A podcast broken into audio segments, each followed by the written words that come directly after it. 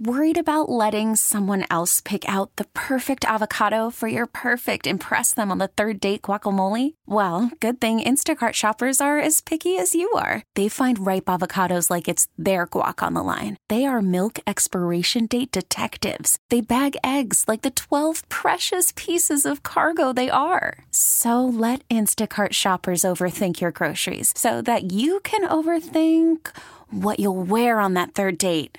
Download the Instacart app to get free delivery on your first three orders while supplies last. Minimum $10 per order, additional term supply. Baseball is in full swing. NBA playoffs are heating up, and your NFL team is gearing up for training camp. Listen to the latest on the teams you love here on the Odyssey app. The biggest sports radio stations in the country, providing unrivaled local coverage of their teams, all in one place. Exclusive interviews with players, coaches, and team executives, streaming live and always available on demand. Stay in the know with your favorite teams right here on the Odyssey app. You are entering the news vault from KCBS Radio. Flames and the smoke. I have a tape recorder in my hand. Now, nobody would think of doing that. The newsmen were blocking the door. It worked for a couple of seconds. Bringing the sounds of history back to life. Here is your host, Stan Bunger.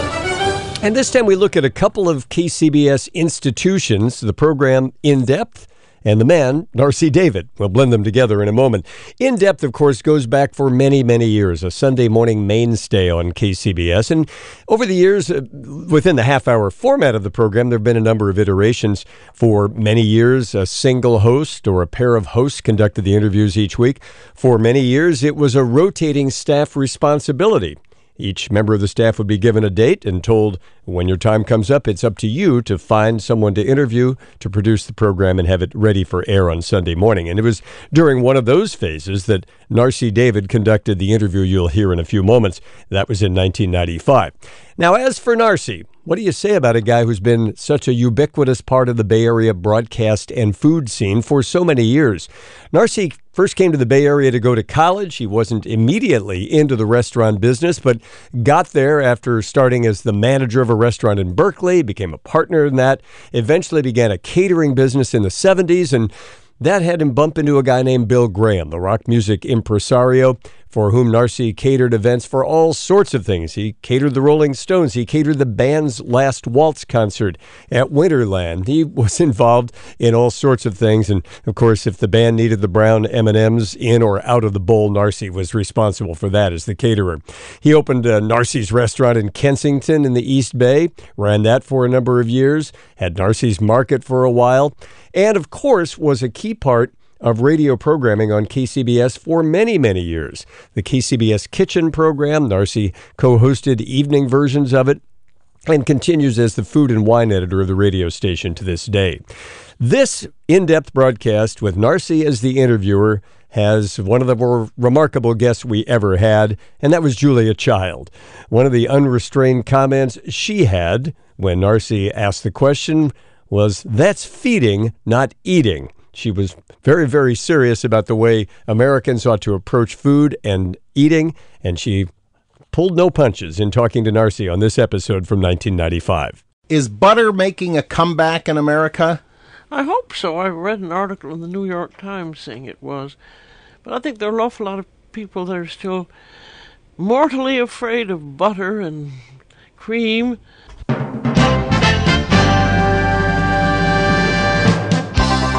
KCBS In Depth, a spontaneous and unrehearsed interview with one of the people making news. Our guest today on KCBS In Depth is Julia Child, the woman who taught America to cook French, the woman who taught Americans to experiment in the kitchen, but mainly to loosen up and enjoy their kitchens. I'm Narsai David, and we're delighted to have you with us, Julia.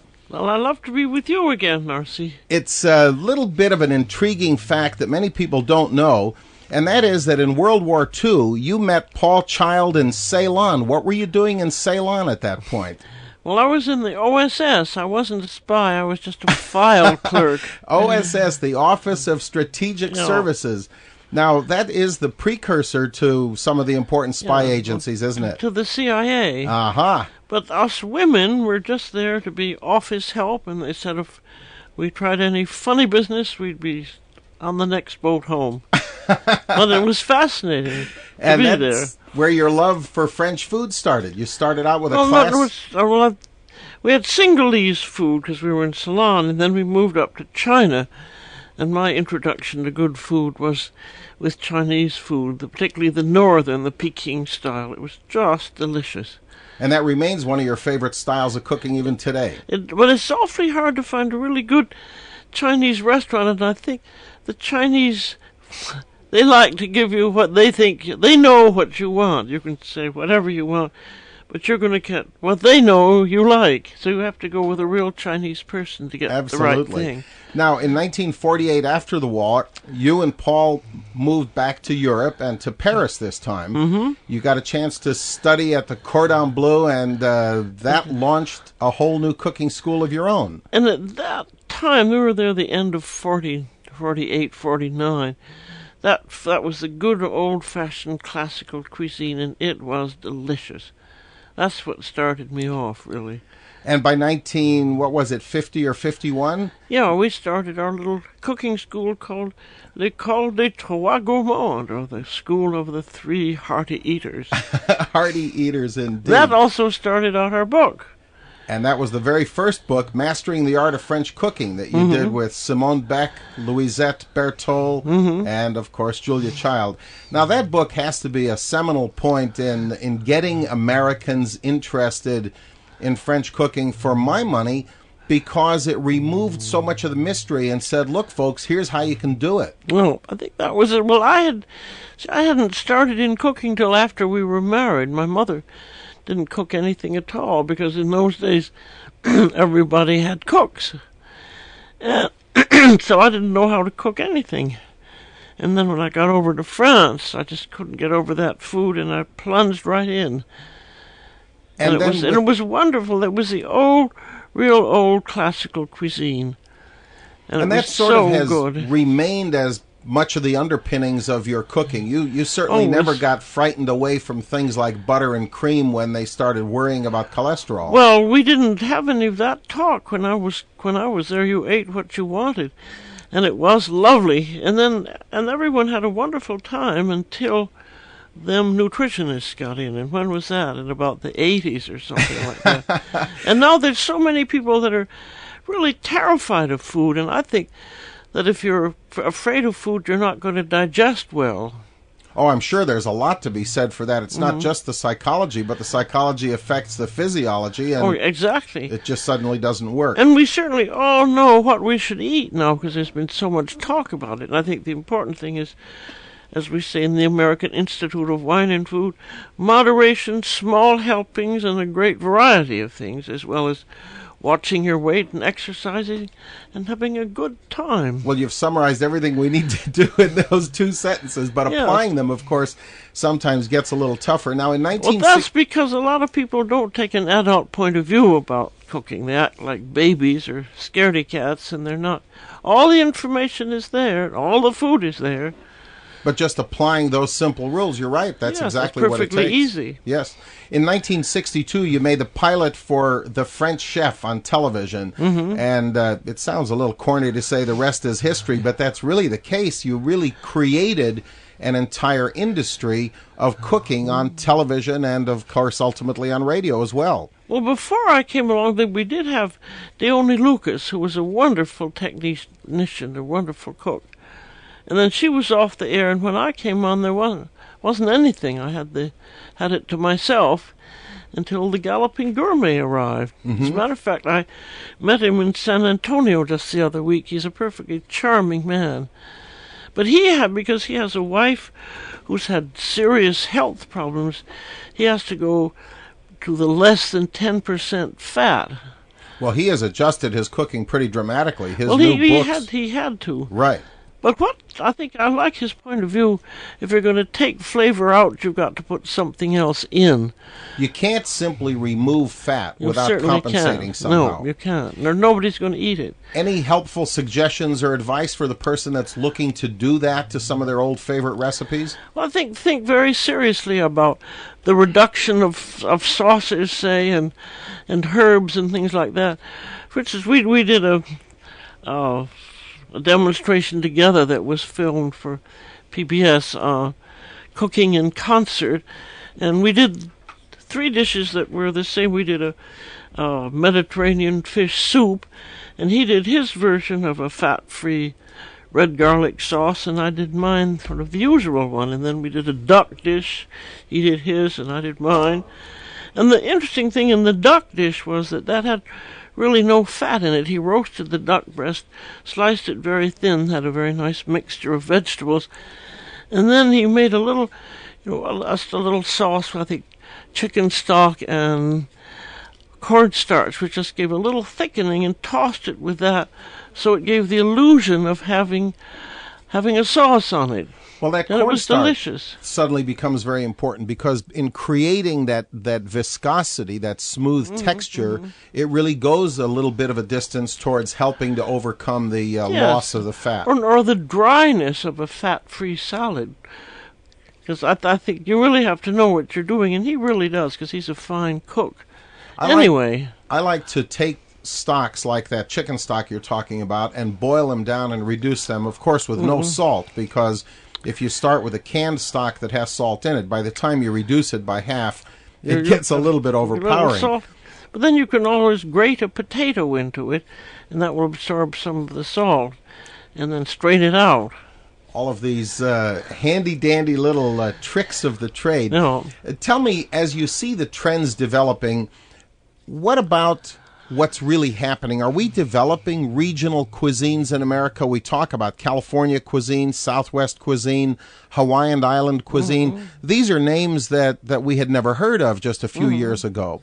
Well, I I think you're, you're always having the question, what is American cuisine? Well, American cuisine is a bunch of regional cuisines, isn't it? I was talking to Roberto Donna in um, in Washington last night, and he was saying that it's like Italian. You can't say Italian cuisine because Bologna is different than Venetian and different than Piemontese and so forth. And the Sicilians will tell you that they're from a whole separate country. And well, and they're not that. Well, of course, it is a group of city states anyway. Sure.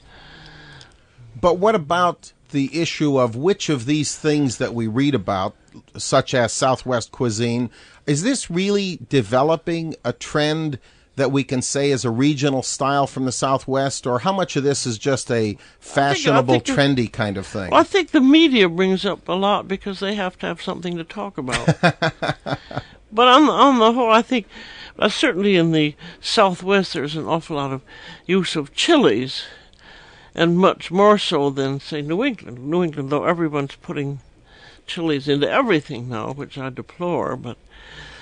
I, I It- think it does it's- seem there, like- there are trendinesses which seem to spread all across the country. So, how do you differentiate between the trendiness and something that is truly developing a new style? Is there anything that you see evolving that is developing a new style of cooking?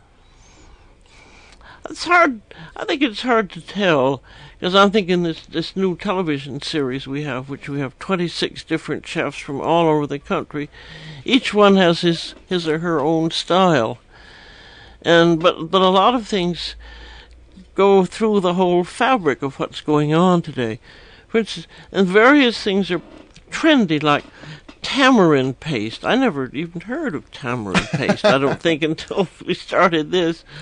But we, of course, we have Madhur Jaffrey using it, and, and Jean-Georges Vongerichten, who had such an, an Asian background as well as classical French. And then Mark Militello down in South Florida makes his own tamarind because they have tamarind trees, which are supposed to be beautiful trees. I've never seen one. Uh-huh. Our guest today on KCBS In Depth is Julia Child. Julia, tamarind intrigues me because of that wonderful sour quality. You find it certainly in, in Central and South America. And I must say that until recently, the only ingredient listing I ever saw with tamarind on it was uh, something like um, Worcestershire sauce, which relied on it for that Okay. tartness. But, it's not. I like, it's delicious. I think, in particular, if you make your own the way Mark Militello does.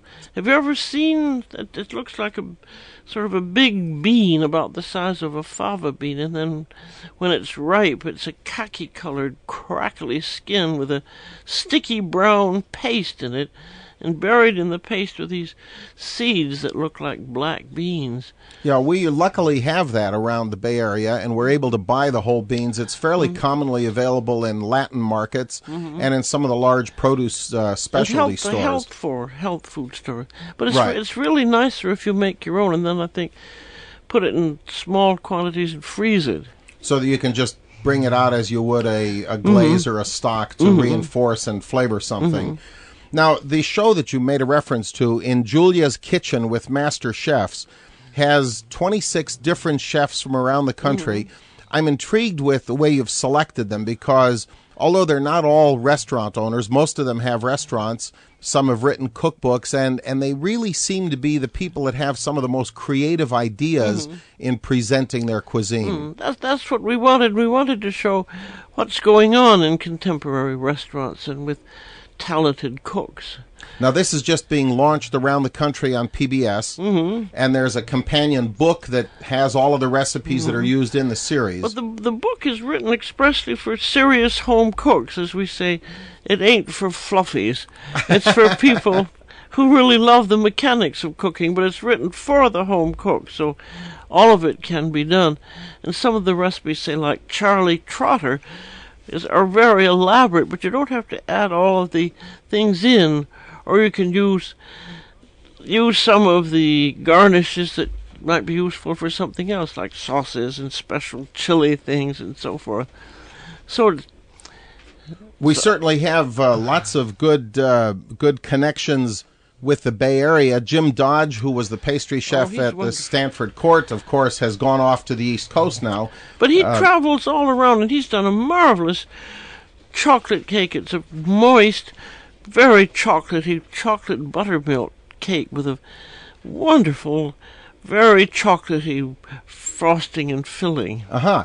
You have Reed Hearon from uh, restaurant Lulu Oh, I loved him. He was wonderful, I think. Yes. and uh, Carol Field, who wrote those wonderful books about uh, Italian breads. In fact, I think she really taught America how to bake Italian Mm. I breads. she, and she's done breadsticks. I thought breadsticks would be very difficult, but they're very easy to make and a great deal of fun. A lot of good times with that. Julian Serrano from Masa's. So oh, San Francisco, he's he's marvelous. Yes. San Francisco got some uh, superb um uh, endorsements in this thing. Well, it always does because you've got so many really fine chefs and restaurants here. It is exciting. I've often felt that uh, the California wine industry has really contributed a lot to the importance of the Bay Area. Oh. The fact that we're surrounded by the most important wine growing region in the country, Mhm. and fine wine and fine food come together so nicely and so perfectly. And I'm, I'm I was very much impressed the last time we were here last fall, I think, and that the Napa Valley has really become a food mecca, hasn't it? Oh my, there are more restaurants. amazing, you know. It is incredible. It's uh, it just is sprouting sprouting new restaurants Yes, all the time. wonderful. It really is uh, pleasing. Now, as as I look at uh, at what's happening with wine, I must say it's impressive that when I looked back to your very first book, Mastering the Art of Mm-hmm. French Cooking, you were making wine recommendations with your dishes, and that's over 30 years ago. Mhm, So, mhm. uh, trendsetters somehow are way ahead of their time. Well, I think it ter- was terribly important then because wine, people weren't drinking as much wine as they do now. Well, they were barely getting started. The Yes, industry was was sort of in its infancy, having recovered from uh, from Prohibition and Mhm. World War II. It was really just starting up again. And comments like yours and the way you were able to bring it into the home and make it a regular part of every meal, I think, contributed very beautifully to that. We always showed wine to, um, because we were on just on a shoestring at the beginning of our shows. I mean, years ago, and there was very little budget, so we would make. We used Gravy Master to make it look like red wine because you couldn't tell if it was black and white. And once I said, and with this, serve a superb, well-aged Gravy Master. Nobody ever noticed that. Well, wasn't that the days that on the uh, flip side of the coin, the uh, the coffee advertisements on television uh, always put red wine in the cup because it glistened and reflected more effectively. Well, that I didn't know. That- fortunately, That's that's, all changed. I Yeah. think that uh, truth in advertising thing Mhm. uh, has gotten into that. You made a mention of the American Institute of Wine and Food, and, and it certainly seems amazing to me the uh, the degree to which you travel. It wasn't that long ago that the American Institute of Wine and Food was celebrating your 80th birthday and parties all I over know. the country. We had something like 30, more than 30 birthdays. and it seems like you're at every one of those things. It it took Well, me I a week. To, almost one at all of them. it it took Well, me a week to track see you how down. long we've the AIWF has been going now for 12 years, and we now have almost 10,000 members and 40 more than 40 chapters. And it's really alive and well and doing very well. I Well, tell think. us a little bit about the AIWF. Well, it was established, I think it was in 1982, um, with Robert Mondavi and me and Dick Graff of Chalone Vineyards, and we had always felt that that wine, that the study of wine should be really an academic part of the of gastronomy should be part of the academic life, and it hasn't become so yet, but we felt that it it was such an important part of our life, and that we should have an organization that was open to everybody who were interested in the knowledge of wine and the improvement of its quality and so forth. And so that's what the AIWF is about, really. And now you put on conferences that are We- all over the country. Yeah, well, we have a big conference coming up in Boston in September, but it's an organization that depends on its chapters. I think think you have a very active one here in San Francisco, which you belong to, don't you? Well, I certainly participated a lot uh, Yeah, in, mhm. from the early days of, of creating that. Well, so I think people are very anxious to know how to taste wine and what you're supposed to look for, and really learn a little about wine. And again, like with French cooking, to take the fear out of it, because in the old days everyone was so snobby about wine and so forth. Well, the degree to which they're they're able to to get away from the snobbiness Mhm. in in the wine part of it, but at the same time to become so serious in the gastronomical part of it. Now, you Mhm. started with a major collection of cookbooks and books on food and Mhm. wine. Is that Well, beginning? that, that that's a really that's about the largest collection in the country, and the major part of it is at Harvard Radcliffe at the Schlesinger Library, and then the rest of it I think is um, concerned with the Pacific Rim, is at the University of California at San Diego. And but how- what we eventually are, are looking to do is really to to be the authority on questions of wine and food, because you have all these ridiculous claims that, that come up that the lead capping around the wine bottle is dangerous, and evidently it's has no more effect than a nice serving of broccoli, if that much. but I don't. It's a shame, I think, the way these r- ridiculous claims come up, and then they ban all of that, and then they find out six months later that it was all false, like the Alar Apple business. Well, and that- then this group called the S- Center for Science and the Public Health, who says that popcorn is a heart attack in a bag or something stupid like that. Our guest today on KCBS In Depth is Julia Child, and the Center for Science and the Public Interest has just taken center stage here. I guess the, the thing that, that concerns a lot of us about some of those reports is that although they point up some of the evils, and it is true that if you have that bag of popcorn with a massive serving of uh, of some butter substitute like coconut oil on it, you probably do get 10 times the normal dose that you should have. But the problem is they make it sound like popcorn is bad, and popcorn without the fat is wonderful for you. And then they also they were they were talking about chicken and tuna sandwiches that that was the heart tack on a piece of bread. But who's going to make a sandwich that's like that? You, with a filling that's about two inches thick, you can't even get it into your mouth. Then they recommend instead that you take a turkey sandwich with dry bread and a little mustard on it. And that terrible supermarket slimy turkey breast. It's bad enough anyway. It was just between stale bread and a bit of mustard. That's not dining, it's feeding, and we're not that's not what we like to do. We're not reduced to that. Well, you know, no. I think your earlier comment about moderation is what it all is going to have to come back and is. focus on. You can't have food without any fat, and it's kind of silly, as you say, to suddenly take that uh, turkey breast with uh, plain bread and a little bit of mustard on it. There are too many other things you can do with it to make it more desirable. Well, I have have a nice low fat story. Yes. This is my horror story of the week. That um, a radio commentator was talking to one of these no fat people who he had a very sallow, sallow look to him and he's very, very thin. It was just as though his skin was just stretched over bones. And he didn't, he ate practically no fat at all. And the terrible thing about him, he was a miserable looking fellow. He was covered with dandruff. but isn't that nice to think of? What an image! My goodness. Well, and that was because of the way he was eating, and he didn't he didn't live very long, and no wonder.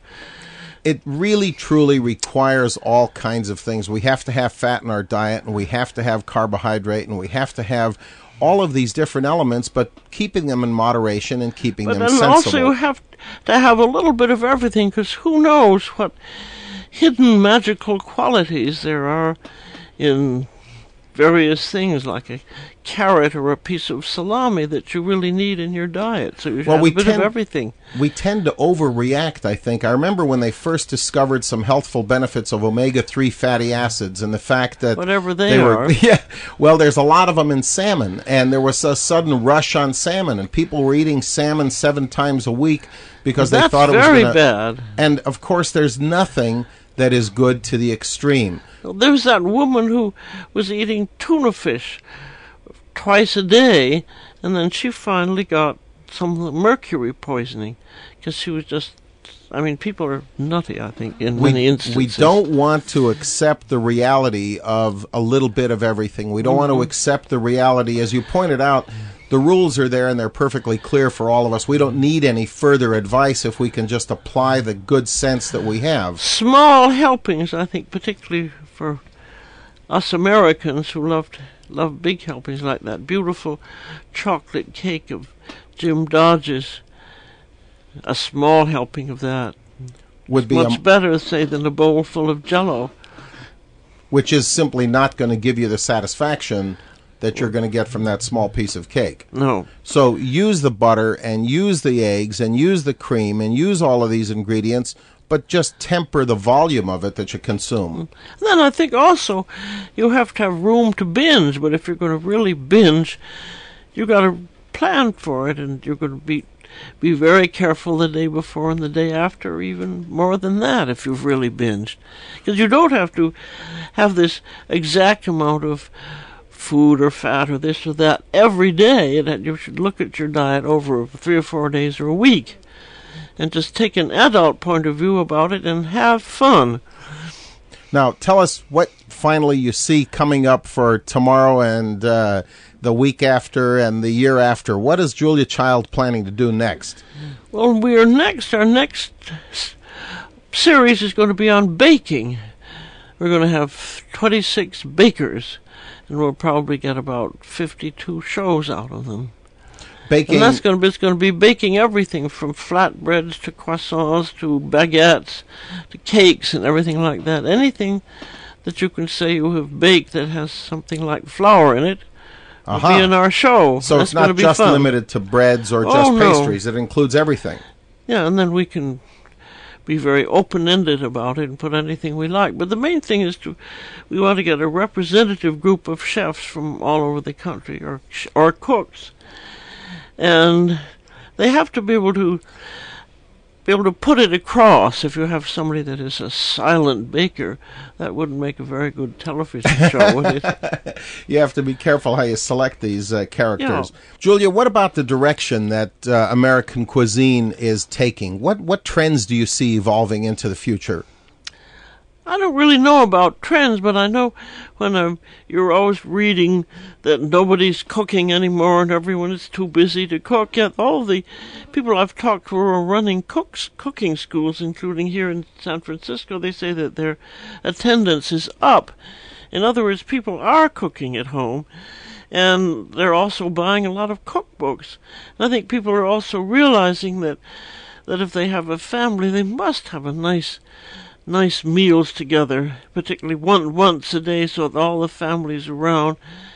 And and even though the parents are not learning how to cook, I mean they haven't learned how to cook. A lot of them are going to taking classes.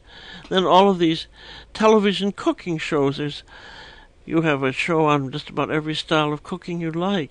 It's terribly important for young people to know what good food is to taste like, that there is life beyond pizza. well, it certainly has been a long route from uh, starting out in Pasadena, California, to uh, the Office of Strategic Services and Paris and. Uh, back to uh, the United States to become America's uh, not only most famous but most beloved uh, chef. Television, radio, cookbooks, writing of all sorts. Uh, Julia, we're just delighted uh, that you could be with us. I'd like to to thank you for your visit. Our guest on KCBS In Depth today has been Julia Child. I'm Narsai David, KCBS All News 74. You have been listening to KCBS In Depth, a news discussion series broadcast every Sunday at 8:30 a.m. and 8:30 p.m. KCBS In Depth is produced by Cheryl Rains and Laura Tresiokas. Remember to follow the News Vault from KCBS Radio on social media. On Facebook, we're at News Vault Podcast. On Twitter, find us at News Vault SF. On Instagram, we're at News Vault. Until our next episode, you are leaving the News Vault from KCBS Radio.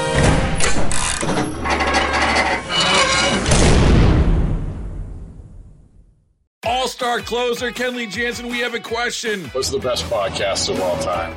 Baseball isn't boring, baby. I'm Rob Bradford, and every single day I'm sitting down with the biggest names to show you this great game is the greatest game. It's my podcast, it's my passion. It's a cause I started more than two years ago, and is now the most prolific national daily baseball pod there is. Another fact, so jump aboard the BIB Express. Follow and listen to Baseball Isn't Boring, presented by Wasabi Hot Cloud Storage on the free Odyssey app or wherever you get your podcasts.